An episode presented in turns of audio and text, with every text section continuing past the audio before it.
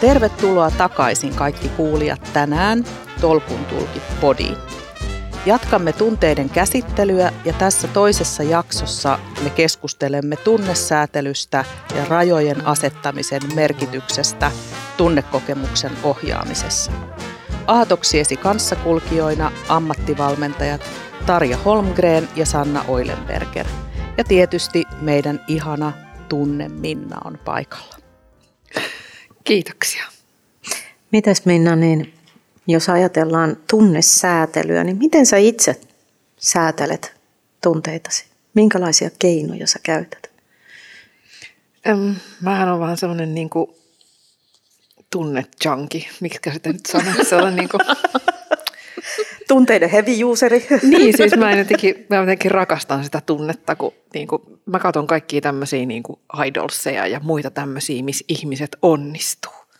Koska musta on niin ihana jotenkin itkeä siinä ilossa mukana, kun taivaasta, ei kun katosta tulee näitä konfetteja, konfetteja ja, joo, ja, ja sitten joku painaa sitä summeria, että pääsee suoraan finaaliin ja sitten mä tunnen täysillä ja en, kyllähän mä oon semmoinen, että mä poimin ihmisten tunteet hirveän helposti, joskus vähän liiankin helposti, että ei tarvitsisi ehkä kaikkia poimiakaan, mutta että niin kuin, kyllä mä annan niiden mennä ja tulla ja koitan, koitan niin kuin suhtautua niihin niin, että ne tulee ja menee. Eihän se tietenkään näin helppoa oikeasti ole, mutta, tota, mutta tota noin, niin kyllä, mä, kyllä mä tietyllä tavalla nautin niistä kaikista tunteista ja suhteellisen hyvä myös hyväksymään ne.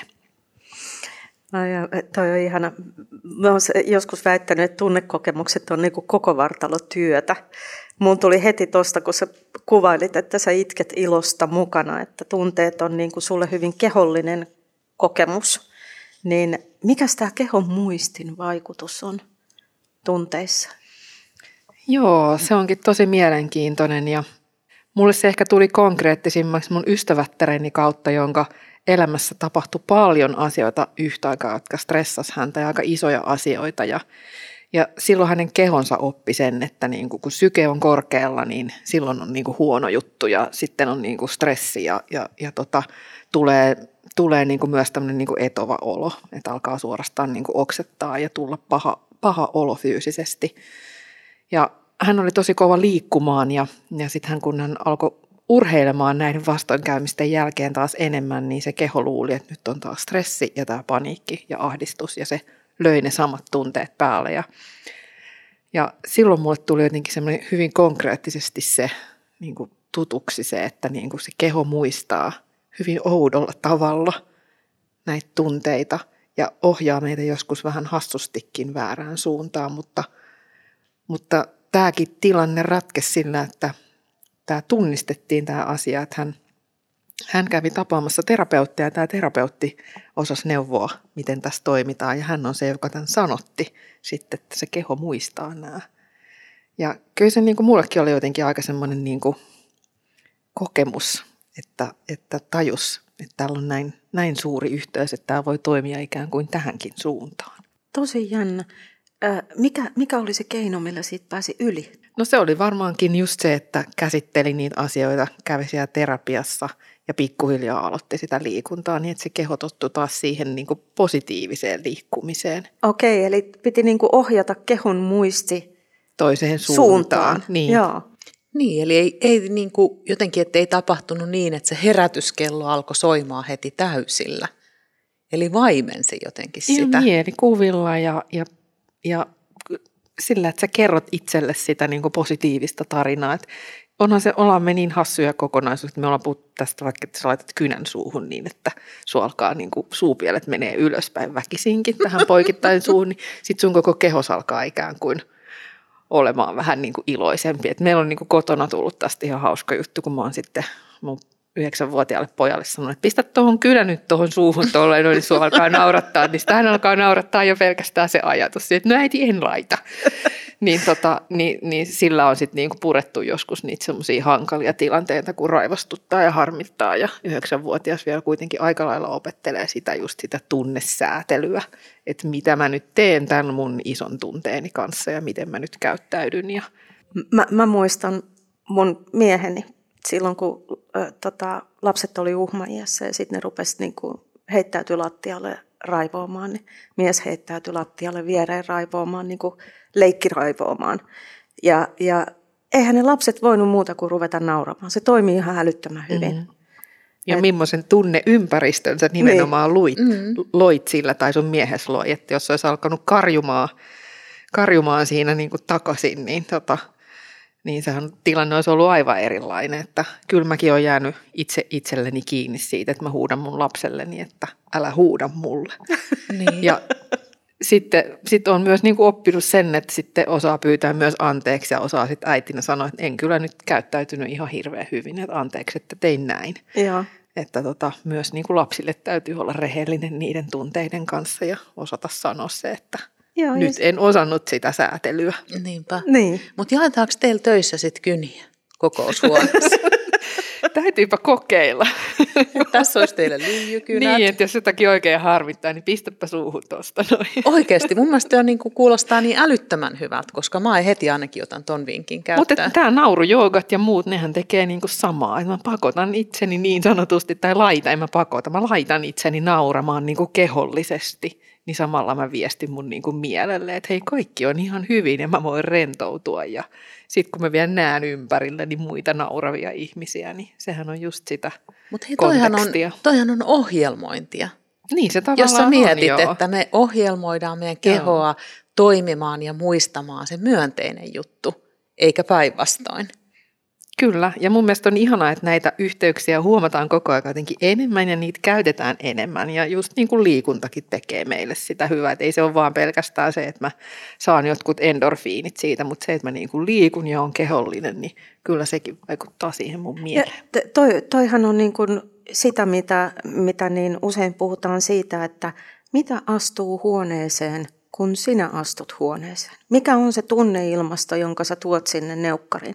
Tuotko sä sinne änkyrän väärän tuittupään vai tuotko sä sinne vaikka feikkihymyn, kunnes sä pystyt hymyilemään oikein, jotta saadaan niin kuin se tunneilmasto kuntoon ja, ja aivot niin kuin ihmisillä oikeaan asentoon niin sanotusti. Ja taas sitä tunneälykkyyttä. Joo. Että Joo. mä niin kuin havaitsen sen siinä ympäristössä ja sitten miten mä itse käyttäydyn. Että mä myös lapsillekin sanon, että kun sä et voi muuttaa kenenkään muun käyttäytymistä kuin sun oman itsesi ja sitä kautta vaikuttaa siihen ympäristöön. Ja sitä mä koitan itsekin soveltaa, että älä yritä muuttaa sen toisen käyttäytymistä muuta kuin sen oman käytöksesi kautta. Mm-hmm. Mä en tiedä, miksi mulla tulee tosi voimakkaasti sellainen vanha sanonta. Voi olla, että mä niin kuin otan sen pois siitä asiayhteydestä, mutta ennen vanhaan tikulla silmää toista. Millä sä niin kuin tökkäät sen Aika. ihmisen siihen tilaan niin kuin hereille, koska mm. sehän on pysäytys. Mikä muu voi olla, että jos laitat sen tikun suuhun tai kynän suuhun, niin millä sä saat sen ihmisen niin kuin heräämään siihen jotenkin, että nyt, mm. nyt pitäisi niin kuin tehdä jotain.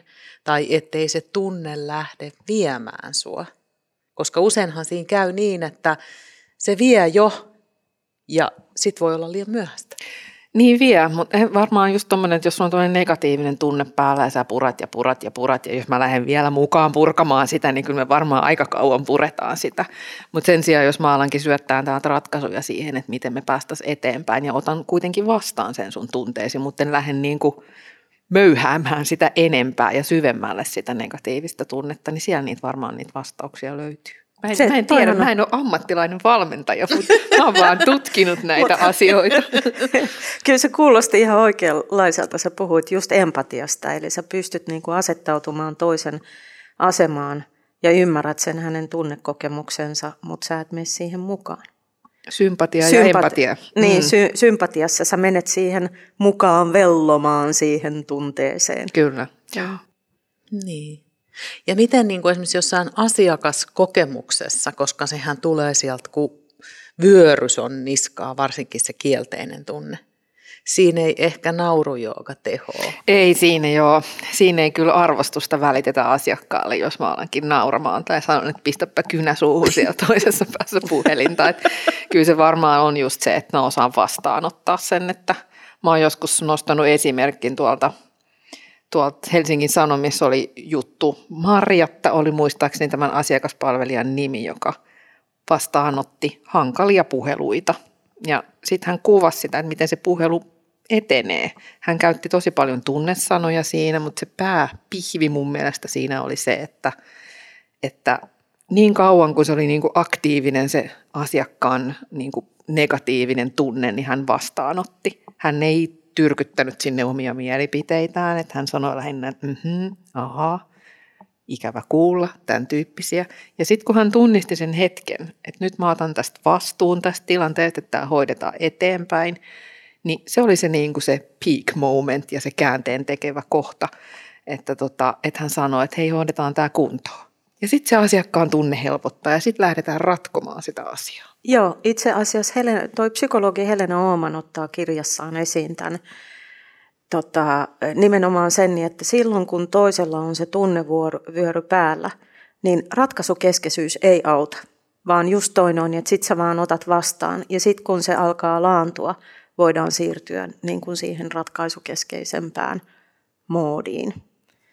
Et, et hyvin kuvasit. Kyllä, ja tämä oli Marjatta, joka kertoi käytännön työstään. Että, niin. Että mun mielestä hän oli ihanasti sen siihen niin kuin sanottanut. Ja, ja tunnistin sen nimenomaan tämän, niin kuin, kun puhutaan tästä niin kuin lop, huippuloppusäännöstä, että siinä sen vastuunottamiskohta oli se niin kuin huippukohta siinä, missä hän niin kuin otti kaiken itselleen, että minä hoidan tämän kuntoon ja sitten asiakkaalla helpottaa. Että, niin. Eli Marjatta kuunteli ja kuuli ja oli läsnä. Kyllä. Ja hän tunnisti sen sekunnin, että nyt, nyt on mun mahdollisuus. Antoi sen toisen purkaan ne kaikki. Ja kyllähän kertoi siinä, että joskus ne voi olla aika pitkiäkin ne puhelut, että kun sieltä oikein tulee, niin kun joku ihminen huomaa, että toi kuuntelee, niin se kertoo ehkä vähän ylimääräistäkin vielä. Että se on just se taito sitten, että missä kohtaa sä osaat ja miten sitten poikkaista se. Ja se onkin sitten se taito, että sitä ei ole ehkä... Ihan kaikki eivät sitä osaa eikä pysty opettelemaankaan, mutta moni pystyy.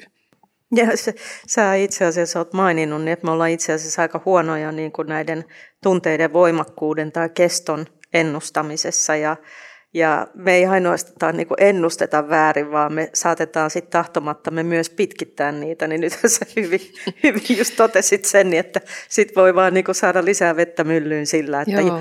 Vihdoinkin joku, joka kuuntelee mua. No niin kuin mäkin, mä lähdin tota etsimään tota asiaa oikein niin kuin kaivamaan, kun multa sitten aina kysyttiin just sitä niin kuin tunteen kestoa. Että no kauan se sitten kestää. Ja sitten mä lähdin etsimään, no onko tästä jotain julkaisuja, onko kukaan selvittänyt tätä asiaa. Niin se oikeastaan niin kuin kulminoitu siihen, että se riippuu niin siitä, että aha, miten me määritellään se tunne, kun se tunne menee vähän sinne ylös ja alas. Ja ylös ja alas sanotaan vaikka tämmöinen niin kuin surun tunne, jos mä oon kokenut jonkunlaisen menetyksen, niin sehän välillä tuntuu ja välillä ei. Ja sitten se vähän laimenee ja sitten se taas tulee. Niin missä kohtaa se sitten loppu, se suru? Niin, niin. Niin, niin se on just se hankala juttu siinä. Ja, ja ihan jo sama tutkimusryhmä antoi ihmisille niin kuin erilaisia määritelmiä sille, niin sehän oli... Niin kuin päivissä ne erot, että mitä nämä tunteet kestää. Mutta jotkut sanoo, että se on vaan se niin kuin minuutteja, sekunteja. Niin. Mm. Löysit sä tunnesäätelyn napin, että sitä voi niin kuin, vähän niin kuin volyymiä, vähän niin kuin systeeraa. Joskus, ei aina. Ja kyllä me kaikki, jotka ollaan vanhempia, niin tiedetään, että kyllä ne lapset osaa joskus painella just ne nappulat, että tota... Että täytyy mennä ulos vaikka hetkeksi aikaa hengittää ja sitten taas sanoa itsellesi, että sä olet aikuinen ja sä selviät tästä ja meet kohtaamaan sen lapsen suuren tunteen sinne. Mä tykkäsin tosta ajatuksesta. Sä laitat itse itsesi jäähylle, etkä sitä lasta jäähylle. Mä teen ainakin niin, koska se on niin kuin helpompi ja sit mä, sit mä voin olla aika vihainen itselleni siitä, että mä niin kuin käyttäydyn huonosti sitä lasta kohtaan, niin sitten mä sanon itselleni, että mä olen aikuinen ja mä pystyn tähän. Niin kyllä mä mieluummin pistän itseni jäähylle. Katson, että lapsella on kaikki hyvin ja menen hengittää ja tun takaisin. Mutta hei, voisiko ton soveltaa myös työelämässä? Vois, Sanoa, että jäähy. Mä oon nyt jäähyllä, pieni hetki. Pieni hetki, mun pitää käydä vessassa. Niin. Joo, ja sitten... Niin, joo, hakkaa nyrkin se. Ja ihan sama, kun meille tuli vauva, niin mä sanoin sitten isosiskolle, kun sitä ärsytti kaksi ja puolivuotiaana se vauva ihan hirveästi, niin tota, meillä oli naapurissa semmoinen tota, tyttö, joka osasi mun mielestä hienosti, sillä oli samanlainen tilanne, niin se suoristi vaan kädet tälleen tosi suoraksi ja sitten se teki näin kun sitä ärsytti oikein paljon, niin sitten mä sanoin meidän esikoiselle, että tee silleen, kun se naapurin tyttö tekee, kun oikein ärsyttää, niin sitten oikein pistät tuonne käsiin sen energiaa ja vähän niin kuin muriset itsellesi ja sitten se vähän helpottaa ja keksi tämmöisiä jotain keinoja niin kuin purkaa niitä, kun tekisi vielä mottasta sitä ärsyttävää pikkuveliä, niin keksitäänkin tämmöisiä. Mutta hei, lapsissa asuu viisaus. Mm. Tonkinhan voisi siirtää työelämään. Eikä sitten nyt kukaan pahastusus. Mm. Aha, nyt, nyt varsin, kaikki tunnistaisi. Nyt, nyt on toi tila. Kun näitä etäpalavereja, niin kamera kiinni vaan. Joo, sekin on varmaan, meidän tunnekokemuksetkin on vähän tasaisempia nyt, kun me ollaan kameroiden välityksellä. Tota, niin, niin ei ehkä tulekaan niin semmoisia, niin kuin, en tiedä, tuli vai vaan mieleen. Niin, en tiedä, tuli vaan mieleen tässä, kun mä itse rupesin miettimään, että voisiko ne vähän liudentua tuossa mikrofonin ja kameran kautta. Niin, no jotkuthan laittaa kameran pois päältä, jotta ne tunteet ei näkyisi. Ja mikrofonin mutelle. Niin. Mutta itse asiassa puheäänestähän kuulee hirveän hyvin mielen tilannetta. Että mä muistan aikoinaan, niin myyntihommissa puhuttiin siitä, että, että tota, myyjä ei saa istua jalat pöydällä ja nojata taaksepäin, koska se niin kuin rento asento kuuluu väärällä tavalla sinne asiakkaaseen, kun sun pitäisi, se hymyn pitäisi kuulua siitä puheesta ja, ja sen niin kuin innostuksen ja kiinnostuksen, eli sun pitäisi ennemmin olla niin kuin tämmöisessä vastaanottavaisessa etukumarassa, jolloin, jolloin niin kuin se kuuluu sitten myös sun äänestä, että sä olet läsnä ja kiinnostunut siitä asiakkaasta. Kyllä, mä oon ihan samaa mieltä ja kuorossakin aina sanottiin, että hymyilkää, kun laulatte, koska sekin kuuluu siinä äänessä. Ja kyllä kaikki meidän kehollinen toiminta niin vaikuttaa, tai välittää sitä tunnetta yhtä lailla se ääni. No miten hei asiakaskohtaamisissa sit voisi hyödyntää tota, että miten sanottaa niille hyville marjatoille, että näin toimien Se, se mm. kuuluu sun äänestä, se myönteinen ja innostusta herättävä tunne. Niin, toi onkin, noinkin tuommoiset mielikuvat on mun mielestä ihan hyviä tuossa, niin kuin oli sitten Marjatta tai oli, oli niin sanotusti back officella, että sillä tavalla, että, että joku sanoo, että mitä enemmän tulee semmoisia haasteita ja heittoja, niin kuin kapuloita rattaisiin, niin se ikään kuin antaa energiaa, että voi vitsi, mä voitan nää ja niin kuin se draivaa. Ja yhtä lailla sitten niin kuin Marjattakin voi, se, no, hän tuntee jo sen prosessin vähän niin kuin miten se menee ja, ja varmaan kohdannut niin montaa erilaista negatiivista tunnetta, että hän jo tietää niin kuin mitkä ne on ne ehkä parhaat tavat toimia siinä. Mutta kyllä mä luulen, että just tuommoiset niinku mielikuvat, että sä teet siitä niinku positiivisen ja jos mä nyt tämän asiakkaan saan tästä käännettyä ja me saadaan tämä maaliin tämä juttu, niin, niin sitten on niinku voittajafiilis. Niin silloin mä jaksan vastaanottaa. Jos mä sitten vastaanotan niin, että mä otan ne kantaakseni ne kaikki negatiiviset tunteet, niin sittenhän mä uuvun niiden alle. Ja voin kuvitella, että esimerkiksi terveydenhuoltohenkilökunta niin on myös tässä niinku aika taitava. Mä, mä itse asiassa niin... Löytyy, löytyy mun kirjastakin, mutta mä käytän semmoista kuin huolipuu, jonka mä itse asiassa olen bongannut aikoinaan jostain mustavalkoisen ajan aikakauden leffasta, jossa muistaakseni James Stewart tuli töistä kotiin ja hän ripusti tämmöiseen mielikuvitukselliseen puuhun hattunsa ja takkinsa ja salkkunsa ennen kuin hän käveli kodin ovesta sisään. Voi olla, että mä muistan väärin, että oliko se nyt James Stewart ja oliko se hänen leffansa, mutta mä, tota, se, että sä pystyt ripustamaan ne huolet joko niin kuin piirrettyyn puuhun tai mielikuvituspuuhun, esimerkiksi kun sä kävelet, ennen kuin sä kävelet kodin ovesta sisään, niin se ikään kuin antaa sulle luvan luopua niistä, ettei tarvitse kantaa niitä sitten mukanaan. Mutta se on semmoinen niin kuin mielikuvitus, mielikuviteharjoite, jota mä teen itsekin välillä. Et, et, jotta mä en niin kun lastaa tai rasita sitä tunneilmapiiriä muiden kanssa niin kun jollain huolilla, jotka painaa, niin mä ripustan ne sinne jonnekin ja sit mä voin ottaa ne naulasta myöhemmin ja, tai siitä puunoksilta myöhemmin ja katsoa, että onko nämä nyt niin relevantteja enää vai ei? Kyllä. Vai menikö ne ohi? Ja sen ei tarvitse olla pitkä hetki tuo, että niin. Mä oon kanssa kuullut, että joillakin on sellainen tapa, että kun ne ajaa sen auton siihen pihaan, niin ne ottaa sen semmoisen pienen kolmen minuutin meditaatioon ja hengittää syvään ja laskee ne työasiat irti ja nyt musta tulee taas vanhempi tai puoliso tai mitä vaan, kun mä menen tuosta ovesta sisään ja mä en tuo niitä mukana, niin mitä sieltä työpaikalta ehkä tulisi niitä tunne. Elementtejä. Mutta hei, toihan on siirtymäriitti. Niin eikö? On, joo. joo. Ja nythän moni kävelee töihin, kun on ollut etätöissä, niin ne vetää kymmenen minuutin lenkin, ne kävelee töihin ja silloin työpäivä alkaa ja sitten taas iltapäivällä sama juttu, että poistutaan töistä. Niin. Joo, toi on mun mielestä jotenkin mielenkiintoinen ajatus, että voitko sä muotoilla sun tunnekokemusta ton siirtymäriitin kautta? Niin sehän on. Se on tunnesäätely, mutta se on myös rajojen vetämistä niin. Niiden kahden tilan välille. Kun mä jäin just miettimään tätä, että miten me vedetään niitä rajoja niiden tunnetilojen kautta. Mutta sehän liittyy olennaisesti just tuohon säätelyyn. Musta oli loistava kuvaus edelleenkin tämä sun jäähykuvaus niin kuin siitä, että miten sä vedät rajat itsellesi. Mm.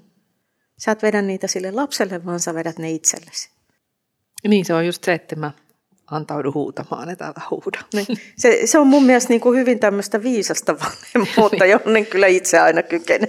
En mä usko, että kukaan meistä on siinä täydellinen, mutta että nämä ainakin itsellä helpottaa, kun kehittelee näitä no, juttuja. Niin. Koska eikö se ole sanontaa, että sitten se niin kuin järki lähtee ovesta ulos, kun se tunne ottaa niin kuin sen ohjausvoiman siinä kohtaa. Niin, kyllähän tätä tunnetta ja järkeä on kuvattu sillä elefantilla, jolla on ratsastaja ja se elefantti on se tunne, että kyllä se sitten niinku vie, mutta kyllä mä uskon myös siihen, että et ei se niinku päättömästi vie ja mä pystyn kouluttamaan sitä, sitä elefanttia ja niinku, enhän mä käyttäydykään ihan miten tahansa sen mun tunteeni vallas, että ihan yhtä lailla mä oon senkin opetellut, että niinku, sit on niinku tietyt hyvät paikat silleen ja eikä se tunne välttämättä sieltä taustalta häviä tai se syy ja sitten mä pääsen ehkä purkamaan sitä myöhemmin, kun on se parempi hetki.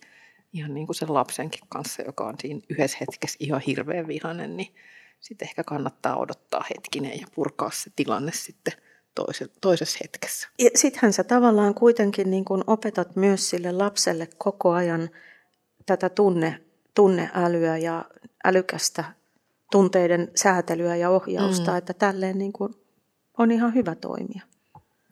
Niin, nyt ollaan silleen vähän vaarallisella alueella, kun mä en ole psykologi enkä sillä niin. tavalla pysty, mutta Mut nämä siis on, niinku, on niinku, psykologi. Kyllä nämä on niinku ammennuksia ehkä omasta elämästä ja siinä, mitä on niinku, niinku hoksannut tuossa, kun on aiheeseen tutustunut, niin nimenomaan tämä, että ne kaikki tunteet on sallittuja ja mä koitan erotella sitten omassa puheessani sen, että kaikki tunteet on sallittuja, mutta kaikki käyttäytyminen ei ole, että, että nekin tulisi niinku selkeäksi sitten, että niinku kaikkea saa tuntea ja sen saa sanottaa ja sanoa ääneen, mutta miten tahansa ei voi käyttäytyä. Sä oot käyttänyt sellaista termiä kuin emotionaalinen pankkitili, jossa on, Kyllä. jossa niin kun on positiivisia ja negatiivisia. Niin, mä tykkään siitä ajatuksesta. Nostoja ja Joo, se on Stephen Coveyn, joka on ihan, ihan tota noin, niin mahtava ajattelija myös ja, ja tämmöisiä niin kuin konkreettisia jotenkin. Niin kuin kivan konkreettisesti tuo näitä asioita esille ja mun mielestä tämä emotionaalinen pankkitili on yksi niistä, koska se on niin helppo ajatella, että mä teen sinne talletuksia ja ottoja sinne pankkitilille, että, että tämä, tämä sopii mun mielestä hirveän hyvin just tähän niin kuin brändien ja asiakaskokemuksen maailmaan, että niin kuin ne kaikki positiiviset talletukset jää sinne ja, ja brändeistähän hyvin tiedetään se, että kun mulla on vahva tunne sinne brändiin, niin se kestää vähän kolhujakin ja mä aika pitkälle puolustelen sitä mun, mun, mulle tärkeää brändiä ennen kuin mä alan sitten katselemaan muita, muita brändejä sitten, niin jos siellä on paljon talletuksia siellä pankkitilillä, niin silloin se kestää myös niitä nostoja. Mm. Mutta siis sehän on ihan sama ihmissuhteessa. Ihan sama, mm. joo. Mm. Mutta voisit sä vähän avata sitä, että mikä voisi olla semmoinen tosi hyvä talletus? Mä, mä luulen, että niitä talletuksia, niin, niitä voi olla sellainen niin kuin lukuisia pieniä ja sitten voi olla niitä ihan huippukohtaamisia, mistä tulee sitten vähän isompia talletuksia sinne tilille, että ne muodostuu niistä kaikista. Ja tota noin, niin Joskus kun olen ollut mukana projekteissa, missä on tutkittu tätä tunnetta, niin siellä tuli semmoisia huomioita, että kun ne perusasiat kaikki on kunnossa ja perushomma toimii hyvin ja sitten siellä on muutama tämmöinen niinku huippukokemus, jonka ei edes tarvitse ihan niinku hirveän kummallisia olla, vaan jotain semmoista, joka läikähdyttää ja jää mieleen, että Et kun hotellitoimialalla esimerkiksi tutkittiin näitä, niin tota, perusoletus oli se, että homma pelittää hyvin. Huone on ajallaan ja ei tarvitse jonottaa pitkiä aikoja, huone on siisti ja niin edelleen. Mutta sitten siellä on jotain ihanaa. Siellä on, aah, täällä onkin kylpyammet täällä huoneessa. Oi, miten ihana maisema. Tai sitten siihen, siihen tota noin, niin hotellivierailuun liittyy vaikka joku ihan kokemuksellinen asia, että on koskimelontaa tai jonnekin tota noin, niin huipulle kiipeämistä tai jotain tämän tyyppistä, niin ne niin kuin nosti sen ihan eri tasolle sen tunnekokemuksen.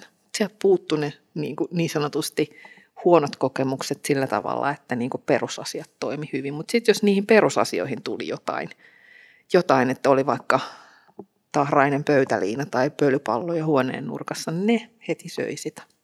Niin, eli ne oli sitä myrkkyä siihen. Niin, ne vähän oli, koska se oletettiin, että se perustaso on ja se mun expectation level, mikäs tää nyt on?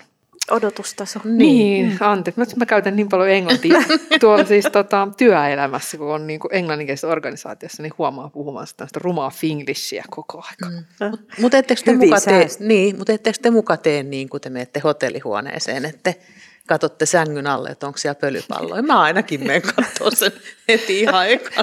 No, mä muistan, kun mä katsoin semmoista ohjelmaa, kun oliko se Savoi, joka oli tota remontissa, mm-hmm. ja sitten sieltä tehtiin semmoinen dokkari, että siitä henkilökunnasta, miten ne toimii. Ja, ja mun mielestä siellä oli ihana kohtaus se, kun sinne tuli uusia siivoojia, ja, ja sitten se kouluttaja siellä opasti, että miten, et niin kuin miten pitää siivota. Ja, ja sitten kun oli siivottu joku tila, niin hän sanoi, että no meipäs istuu tuohon pöntölle ja katon niin kuin siitä sit sitä kylpyhuonetta. Tämä on se, minkä asiakas näkee. Sitten siellä näkyykin niitä pölypalleroita ja tahroja. Ja se on just näin, että kun se siivoja tulee siihen tilaan ja se katsoo näin, pyyhkii ja hoitaa, että kaikki on. Mutta sitten kun sä otatkin sen asiakkaan näkökulman, niin se voikin näyttäytyy erilaiselta. Mä itse asiassa käytän aika usein Savoin ihan nettisivuilta löytyvää.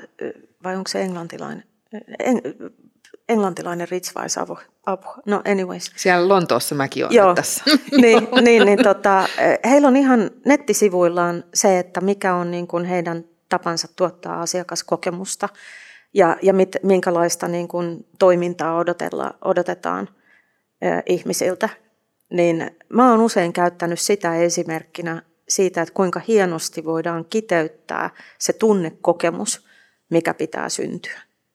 Täytyypä mennä katsomaan. Joo. Mä voin vaikka lähettää sulle linkin, kun kaivan nyt sen niin esiin. Mutta hei, jos siellä pöntöllä istuu, ja sitten siellä on kuitenkin jäänyt ne palleroiset sinne mm. nurkkaan, niin miten sitä voisi jotenkin niin kuin ennakoida tai käsikirjoittaa? Et mitä sitten, kun me ollaan kuitenkin kaikki ihmisiä, että niin tapahtuu se moka? Niin, no se on sitten just se, kun mä soitan sit sinne respaan ja sanon, että täällä on muuta kallottavan epäsiistiä, niin se on just se, Se kohta siinä, että miten se sitten hoidetaan. Ja tuolla mm. kirjassahan mä oon tuonut niitä esimerkkejä just siitä, että olisi suunnitelmissa myös se, että ylitetään se negatiivinen tunnekokemus sillä positiivisella tunnekokemuksella, että tehdään siihen joku asia, jolla se niin kuin hoidetaan niin, että se vahvin tunnekokemus jää siitä positiivisesta asiasta eikä siitä negatiivisesta. Ja tota, siitä on ihan kivoja esimerkkejä just täältä vaikka Disneyn huvipuistosta, joka on siis aivan mahtava tietenkin tässä asiakaskokemuksen suunnittelussa myös tää tunne, tunnepuolelta, niin, tota, niin siellä on myös suunniteltu niin kuin hyvin negatiivisiin tilanteisiin sitten, että miten ne hoidetaan, jotta se vahvin kokemus ei ole se, se tota, negatiiviseksi jäänyt. Se on, muistaakseni on sellainen esimerkki, että lapsi, lapsi jos esimerkiksi katoaisi hetkeksi silmistä ja iskisi hätä ja paniikki, niin, niin tota, kun lapsi löytyy onnellisesti, niin siinä kohtaa ei haluta asiakasta päästää muille tie, teilleen sen tunnekokemuksen vallassa, vaan otetaan se tilanne haltuun niin, että tarjotaan vaikka paikka sieltä paraativaunusta tai hyviltä paikoilta katsomaan sitä Disneyn paraatia, jolloin se tunnekokemus ylittyy siellä positiivisella ja, ja sitten siinä tarinassa, kun mä kerron sitä muille, niin mä kerronkin, että kyllä se lapsi siellä hävisikin hetkeksi, pieni paniikki siinä iski, mutta sitten me päästiin tänne ihanaan paraatiin ja voi, että siellä oli hauskaa ja siitä on vielä ne valokuvatkin sitten, joita muistellaan, eikä siitä kaameasta lapsen katoamisesta. Mm-hmm. Miten tuon voisi tuoda yksinkertaisesti johonkin niin kuin yrityskokemukseen? Jotenkin mulle tulee taas nyt mieleen se ekas jaksossa puhuttu hissimusiikki, kun sä odotat ja odotat ja se biisi alkaa jo vaikka kymmenettä kertaa. Niin onko siinä jotain tehtävissä? Niin, no tota, sitten sulla on tietysti semmoiset keinot, että sä ehkä tiedät ne kohdat, mitkä.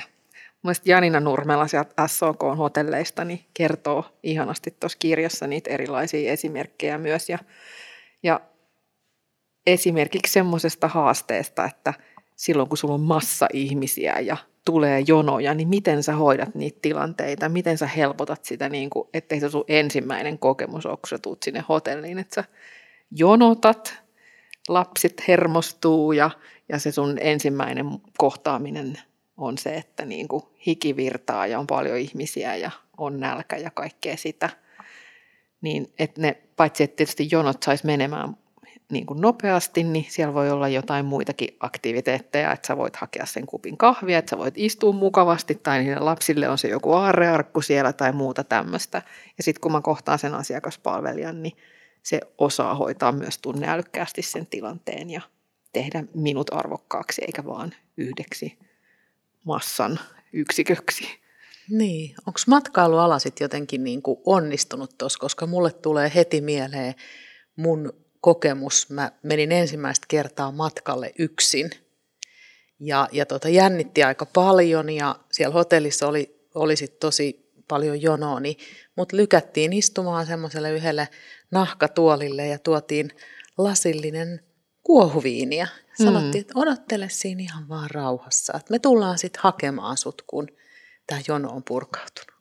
Joo, mä muistan hyvä sen aina. Joo, ja sitten matkailualahan on niin kuin varmaan sillä tavalla edelläkävijä, että heidän on ollut, niin sen on ollut pakko kiinnittää tähän ehkä enemmän huomiota kuin muiden alojen, koska se on pelkkää kokemusta se matka. Ja tässä jonottamisessahan meitä helpottaa jo pelkästään se, että me tiedetään monesko me ollaan tai kuinka kauan se keskimäärin kestää, niin se tuntuu jo lyhyemmältä se aika. No mulla kävi ju- just toi mielessä. Mä tässä juuri eräänä päivänä jonottelin semmoisen runsaat kaksikymmentä minuuttia asiakaspalveluun puhelimessa ja sen jälkeen laitoin luurin kiinni kun palo pinna. Totesin, että mun mielestä on kohtuuton jonotusaika. Ja, ja mä huomaan sen, että tänä niin kuin digitaalisena aikana niin kärsivällisyys sen suhteen, että kuinka kauan sä oot valmis odottamaan, on lyhentynyt ihan huikeasti ennen kuin se mm. ärsyyntyminen Joo. alkaa. Tämä oli jo niin kuin mestarisuoritus meikäläiseltä, että kykeni kaksikymmentä, yli kaksikymmentä minuutin jonottamiseen. Että aivan poikkeuksellinen. Kertoo myös siitä, miten asiakkaiden odotustasot muuttuu koko ajan. Kyllä. Ja mitä enemmän sä saat sitä hyvää palvelua ja sitä, mitkä, mikä elähdyttää ja tekee niitä tunnekokemuksia, niin sähän alat odottamaan jo sitä. Ja, ja siis se, se niin kun korreloi myös siihen, että miten sä työyhteisössä, jos sä tarvitset jol, joltakulta tietoa tai apua tai näin poispäin, niin kuinka kauan sä oot valmis odottamaan sitä hänen reaktiotaan, jotta sä pääsisit omassa työssäsi eteenpäin. Se pätee ihan samalla tavalla. Mm. Se on sisäinen asiakaskokemus. Et, et, mä näen sen niin kuin ihan yhtäläisenä. Kyllä, joo. Ja toihan on muutenkin mielenkiintoinen aihe toi, että, että mihin tämä maailma menee sit näiden tunnekokemusten kanssa, että kun me alkaa olemaan teknologiaa apuna siinä, että meidän tunteita tunnistetaan jo siitä, miten me kirjoitetaan chattiin tai millaisella äänensävyllä me puhutaan, niin sitten joku kone voi kertoa asiakaspalvelijalle, että asiakkaasi taitaa olla vähän kiihtynyt, kokeile vaikka näitä seuraavia lauseita. Ja, ja tuleeko sitten se sellainen tilanne, että kun mä soitan jonnekin, niin sitten mä oletan jo, että ne tietää millainen tunne mulla on ja sitten ne kohtelee mua sen mukaisesti. Tai muuttuuko mun digitaaliset palvelut sen mukaan, miten, miltä musta tuntuu. Tai taustakuvat, mitkä tahansa siellä palvelussa, että nyt tarvitsen vähän tämmöistä rentouttavaa taustakuvaa tähän. No onko toi joko todellisuutta? Kyllä se on jo todellisuutta. Että kyllä tämmöisiä laitteita, teknologisia apuvälineitä tota, asiakaspalvelijoille on jo olemassa. Ja on yrityksiä, jotka sanoo, että pystyvät ennustamaan, sanooko ihminen kyllä vai ei kysymykseen, niin kahdeksankymmenen prosentin todennäköisyydellä pelkästään kuulemalla hänen äänensä. Niin, ja siis itse asiassa niin meillä on jo esimerkiksi rekrytoinnissa tekoälysovelluksia, joissa tulkitaan tämmöisiä asioita. Toi onkin. Toi menee nyt silleen jo sille niin kuin mielenkiintoiselle puolelle siinä, että sitten mä aina nostan myös tämän niin kuin eettisen ajattelun Kyllä. tähän. Mm. Niin kuin, ja toi on, toi on hyvä pointti toi, että missä kohtaa nyt se menee sitten se raja. Että, mm. että rekrytointi on varmaan just semmoinen, missä halutaan myös tunnistaa niitä viestejä, joita on siellä niin kuin alla. Varsinkin niin. nyt, kun ihmiset on hyvin valmennettu niin. hakemaan töitä, että mitä sun pitää sanoa ja miten sun pitää toimia. Mutta että... Niin, siinä, siinä niin kuin pelaamalla testataan esimerkiksi, kun sä joudut niin kuin pelaamaan virtuaalipeliä, mm. niin siinä testataan samalla sitä, että mikä on sun stressinsietokykyys ja näin poispäin. Ja se tulee ikään kuin siinä niin kuin pelin, voisiko sanoa sivutuotteena, vaikka se onkin tarkoitushakuisesti siellä mukana. Etkä sä välttämättä edes itse tajua, että tässä nyt kokeillaan sitä, että missä vaiheessa mm. mulla menee homma solmuun. Kyllä. Niin. Tai nämä ryhmätehtävät, missä keskustellaan, mm. niin, niin mm. siellähän on myös paljon näitä merkityksiä. Kyllä. Mutta miten otetaan huomioon ihmisen erilaisuus? Kuinka moni motivoituu pelaamaan jotain tuommoista peliä? Mä jään niin oikeasti miettimään, niin. koska mulle tuli vähän sellainen, että toi on pelottavaa, niin, mitä onkin. Sä kuvailet. Joo, siinä on jotain et, pelottavaa kyllä tässä tiedostamattomassa jos, vaikuttamisessa ja meidän tutkimisessa ja te, testaamisessa. Niin. Että jos joku kone tunnistaa sen, että miten mm. mä tunnen, että miten niin kuin toi puoli on, me ollaan opittu vielä siihen, että et nämä mun tunteet on mun, eikä niin. ne, vähän, eikä ne kuulu niin kuin muille. Ja sitten tulisikin joku kone, joka mun kasvoista lukee ja kertoo, niin. kertoo vielä jollekin, että nyt sillä meni tuommoisia mikroilmeitä, että sitä vähän ärsyttää. On se niin. aika kauhea ajatus. Toisaalta nämä C I A:t ja F B I:t ja muut, niin niissähän on niinku maailman sivu opetettu lukemaan niin mikroilmeitä, mutta se on vielä niinku ihmiseltä ihmiselle. Mm. Mutta silti on ihmisiäkin, jotka osaavat lukea on. mikroilmeitä. On. Ja toisaaltahan mäkin voin ajatella, että siitä on myös mulle hyötyä, että sit kun mä vaihdan sitä työpaikkaa, niin se on semmoinen, mikä oikeasti sopii mulle. Niin, ja, ja se on itse asiassa se, millä niin kun työnantajat on perustellut sitä tekoälyn hyödyntämistä rekrytointitilanteissa, että saadaan sen ihmisen vahvuudet parhaaseen mahdolliseen käyttöön. Eikä, eikä laiteta sellaiseen laatikkoon, joka aiheuttaa niin kun epämukavuutta ja epäviihtyvyyttä ja näin poispäin. Että se on niin kuin molempien osapuolien on, parhaaksi. Mutta samaa mieltä mä oon, että siinä on, siinä on jotain pelottavaa ja sen takia mä myös aina kannustan yrityksiä käymään sitä eettisyyspohdintaa ennen kuin ruvetaan tekemään näitä toimenpiteitä. Että tiedetään, missä ne rajat menee ja ymmärretään, mitä siinä tehdään ja niin edelleen. Niin, että tarviiko siinä sitten kuitenkin kysyä se lupa? Niin, joissakin tilanteissa varmaan pitää tai vähintäänkin ilmoittaa, että nyt on tällainen tilanne tulossa ja sitten asiakas tai, en tiedä onko se rekry, rekrykandi, niin onko se asiakas tietyllä tavalla on, kyllä. On se tavallaan. Niin. Mutta jotenkin se, että vielä niinku tuosta koneesta ja ihmisestä, niin tuleeko koneesta sitten niinku ihmismäinen ja ihmiset siirtyy pois ja syrjään? Niin. Niin, no tähän asti on ainakin vielä pitänyt ihmisen aina opettaa koneelle se, että miten sen koneen pitää käyttäytyä. Siitähän on ihan hauskoja esimerkkejä ollut julkisuudessakin, kun ei ne koneet sitten osaa kuitenkaan itse ajatella ja kun ne reagoikin hullusti sitten jossain tilanteissa. Ne, niin, sehän riippuu ihan siitä, että mitä niille syötetään, just minkälaista näin. Tietoa. Mm. Että vielä ne ei itse ainakaan tunne ne koneet, että me ihmiset niille opetetaan ja me opetetaan myös ne meidän omat, omat arvomme siellä takana ja meidän Kyllä. ehkä vääristyneet ajattelutavat tai meidän kulttuuriset kulttuurissa sisään olevat ajatukset myös opetellaan sitten koneelle. Aika syviä ajatuksia. Mm. Mites tota, vedetäänkö pikkasen yhteen? Saadaan semmoinen myönteinen, eteenpäin katsova ilmapiiri. Niin... Se on hyvä ajatus pois näistä pelottavista konemaailman asioista. Mikä olisi semmoinen tunteisiin liittyvä positiivinen, nostattava ajatus, jonka sä haluaisit jakaa kuulijoille? Tunteisiin liittyvä, positiivinen, nostattava ajatus. Mun mielestä ne tunteet, ne on ihania ja niitä kannattaa vastaanottaa ja niistä kannattaa ammentaa. Että mä... eh, ehkä siinä on sellainen niin kuin ajatusmalli, että ne, ne, ne toimii niin kuin meidän puol- niin kuin, ne on niin kuin meidän puolella. Ne viestittää meille asioista ja ne on hirveän hyödyllisiä ne tunteet, niin niitä kannattaa kuunnella ja niihin kannattaa suhtautua positiivisesti. Myös muiden kav- tunteit, tunteisiin. Ne on meidän kavereita. Kyllä, kyllä ja ainakin ystäviä. Näin. Joo. Joo. Ja kanssakulkijoita. Mm. Joo. Hei, lämmin kiitos Minna, että tulit seuraksemme. Kiitos. Sydämellinen kiitos. Tämä oli hauskaa, mielenkiintoista ja avartavaa. Niin oli. Kiitos kun kutsuitte. Seuraavalla kerralla aiheenamme on inhimillinen kohtaaminen. Minkälaista on arvostavan tilan antaminen toiselle ja miten kohdata hankalassa tilanteessa toinen ilman pelkoa. Tolkun tulkit-jakson vieraana on silloin inhimillisen kohtaamisen monitaituri, muun muassa stand-up-komiikan lavoilla ja ohjelmistotuotannon kehittäjätiimien sparraajana sekä triatlonistina tunnettu Ferrix Hovi.